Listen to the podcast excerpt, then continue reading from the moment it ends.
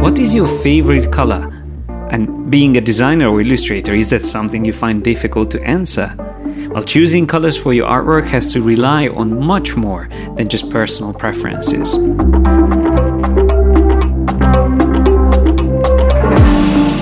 I'm Martin Perhiniak, graphic designer, instructor and founder of Yes, I'm a Designer. We are teaching creative tools and techniques and provide inspiration to anyone interested in graphic design and illustration.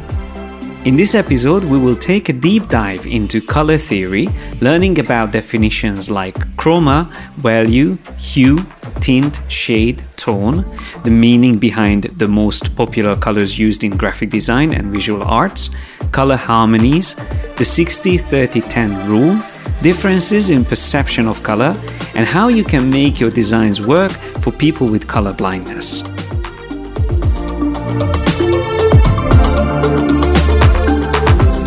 Let's jump straight into learning about definitions first.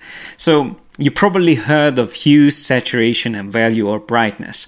Now these are quite basic things that you most likely know already if you are using any of the Adobe applications. Most applications would show it as a vertical bar, but it can also be represented with a three hundred sixty degrees color wheel. And that is why normally when we refer to hue, it would be three hundred sixty numbers, which represents the three hundred sixty degrees of a full circle. Saturation is a term that you probably again heard of, and this is an important one, but probably not as important as chroma. Now, chroma is a term that we normally use to define the purity of a color. So the highest chroma value you can get when you have a color without mixed with anything else. So for example, red, a complete red would be the highest chroma you can get.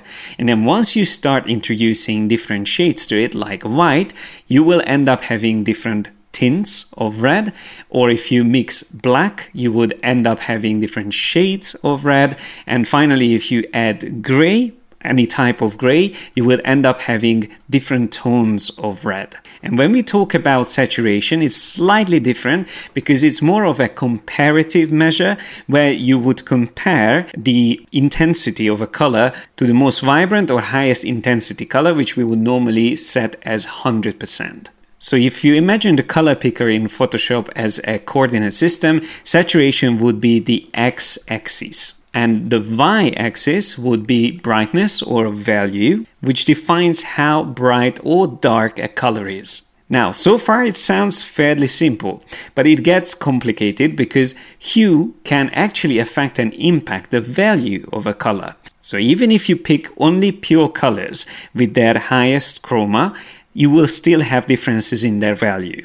Yellow, for example, is a very bright, high-value color compared to darker blue is very low in terms of value.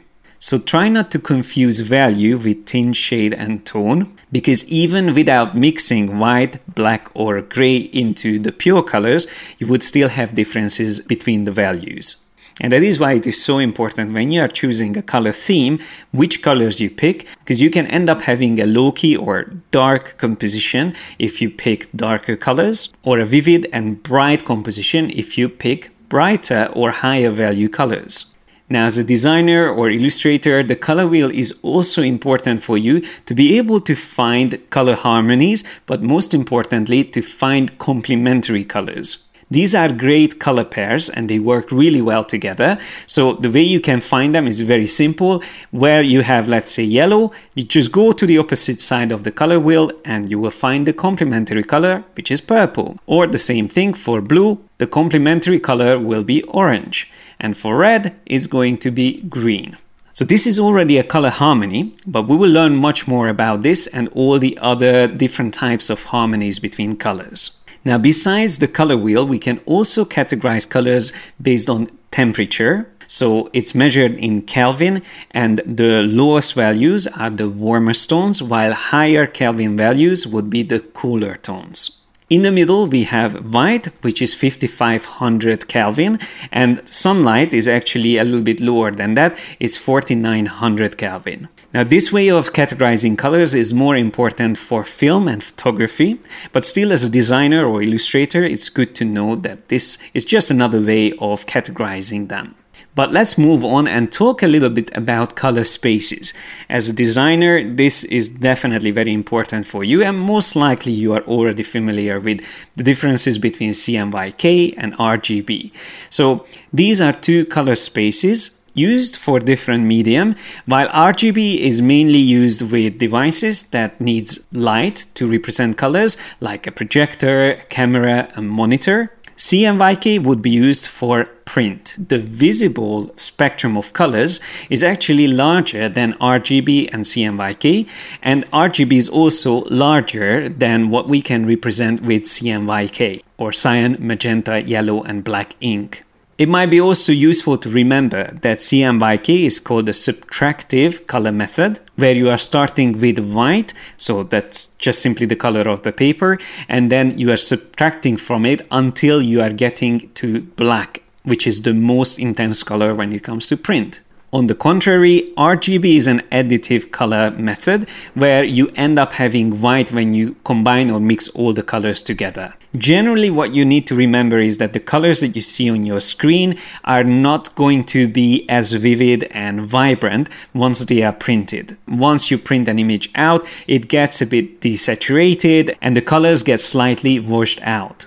Key and contrast. Now, these are two terms that normally you would hear separately, but once you start thinking of the two together as a pair, that's when it starts to make sense, and that's when it will help you creating really striking compositions, whether it's photography, illustration, or graphic design. So both of these terms, key and contrast, has something to do with the value. And contrast, again, you probably are already familiar with, means that you have colors next to each other that are clearly different from each other. The higher the contrast, usually the more striking that difference is. And of course, the highest contrast you can achieve in a composition is pure black next to pure white. Alright, so now that we covered the basics or fundamentals of colors, let's talk about the meaning of color. And this is more color psychology. So first, red is great for grabbing attention. It's a very striking color, especially when it's combined with black and white. And it can carry a lot of meanings, from power, aggression, and strength to lust, fertility, and in some places the world also prosperity. In general, when you use red in your composition, it can help to make decisions quickly. It's almost like a call to action. Moving on, we have blue, which is the color of the sky and sea, so naturally it would have a calming effect, but it can also represent trust, pureness, tranquility, and stability. It is actually the most used color on the internet and amongst corporations, especially for brands that are related or associated with safety and cleanliness. An interesting fact about blue is that it actually slows our metabolism down. So that is again why we consider it a calming color. And moving on, we have green, which is associated with nature, growth, and balance. It symbolizes harmony, serenity, and it can also be used for safety, just like blue. Just think about the green man in the traffic lights. It is a color definitely often used by medical and eco brands. Moving on, we have yellow, which is the color of sunshine, and it usually represents joy, happiness, and energy. Now, remember when we talked about value amongst all the different hues, and yellow is one of the highest value color, so there is definitely a connection there why we would normally associate it with energy. Generally, when we look at yellow color, it evokes pleasant and friendly feelings. And it's often used in the entertainment industry and for toys. However, that can also mean that sometimes it can feel a little bit childish. Next, let's take a look at purple.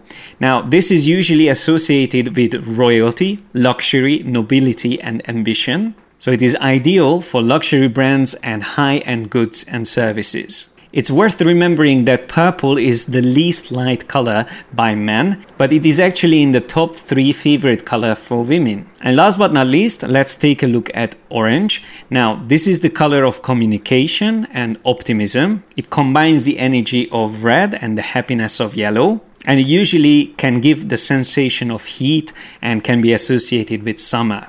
To summarize, the meanings of colors are not like an exact science compared to the previous things that we talked about. It's more personal, and colors can have different effects on different people, and cultural difference again can really impact the perception of color. Now, I mentioned earlier color harmonies, and this is the next section which I would like to focus on. Starting with the most easiest one to understand, complementary colors. Now, these are the two colors on the opposite sides of the color wheel. When using this color harmony in your composition, you can achieve a very striking result, and you will have the highest contrast between the colors.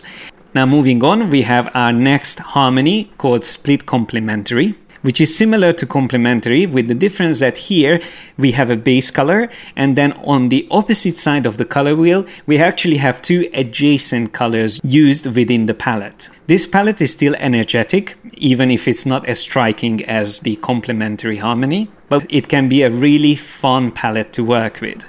Moving on, we have triad, which can be a little bit more trickier than the previous two.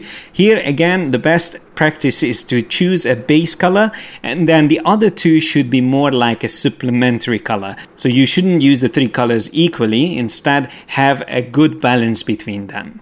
One of my favorite color harmonies has to be analogous colors, which are perfect for setting a certain atmosphere, again relying on the meanings of colors that we described earlier. In this palette, you would pick colors adjacent to each other on the color wheel, and in this case, to create contrast, you would mainly rely on value, tones, and shades. Last but not least, we have tetradic color palette, where we have four colors on a rectangle within the color wheel. Essentially, these four colors can be divided into two complementary pairs. This is again a little bit more complex and not as easy to pull as the other ones that we've seen so far. However, when used cleverly and with a good balance between the selected colors, it can again result in great compositions. Now, you can actually even have color harmonies without pairing different hues with each other. So you could end up having a monochromatic color palette when you are using a single hue and you are just combining different shades, tones, and tints. And then we talk about achromatic colors. That's when you purely rely on different shades of gray. So a color palette should never be a restriction of what your work is going to look like. It's more about emphasizing a certain mood or atmosphere. And once you learn how to work with them, it's going to really show and help to make your work look more professional.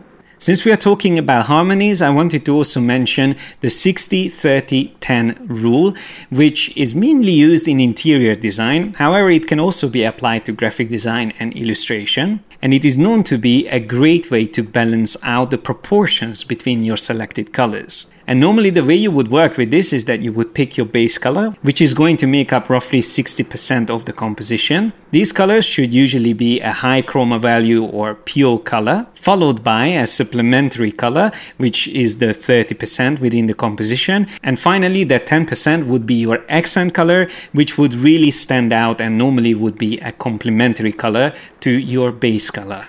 Now, we talked a lot about the perception of color already, but I wanted to make sure you understand that it's not just the meanings that we associate to colors that are important, but also the demographic of your target audience. Colors can be perceived differently by genders and also the different age groups, not to mention people from different parts of the world. Good examples are red and white, which have completely different meanings in the western and eastern part of the world. And last but not least, let's talk a little bit about color blindness, which is again very important for you as a graphic designer to understand, because this can really impact and affect the way you work. Color blindness is a decreased ability to see colors or the difference between colors, and it is much more common amongst men than women. And again, this is a much more complex topic, and I don't want to standardize or generalize, but usually females are much better at differentiating colors than men. Once again, this has a lot to do with genetics. And whenever you create designs, make sure that the compositions you create won't use color pairs that are hard or impossible to see with these type of decreased vision abilities. Especially for typography, this is important, because using color pairs next to each other that are hard to differentiate will affect legibility. I hope you found this episode of the Yes, I'm a Designer podcast useful and will motivate you to keep on learning whatever you decide to master. Subscribe to our newsletter if you want to be notified about our latest projects and receive weekly doses of inspiration and insight into the creative industry. Subscribe to our channel on YouTube and watch our weekly videos released every Monday. And follow us on Instagram, Twitter, Facebook, and Pinterest. Don't forget to send us an email to info at yes I'm a designer dot com if you have anything to share or say about this episode, or if you want to propose future topics for us to cover in this podcast. If you want to start learning from us, we recommend to join our Pro membership, which will give you access to all of our courses and a lot of premium features, like getting personalized reviews of your submitted designs. You can find links in the description to all of our platforms and everything else related to the things we talked about in this show. Thanks a lot for listening and have fun learning.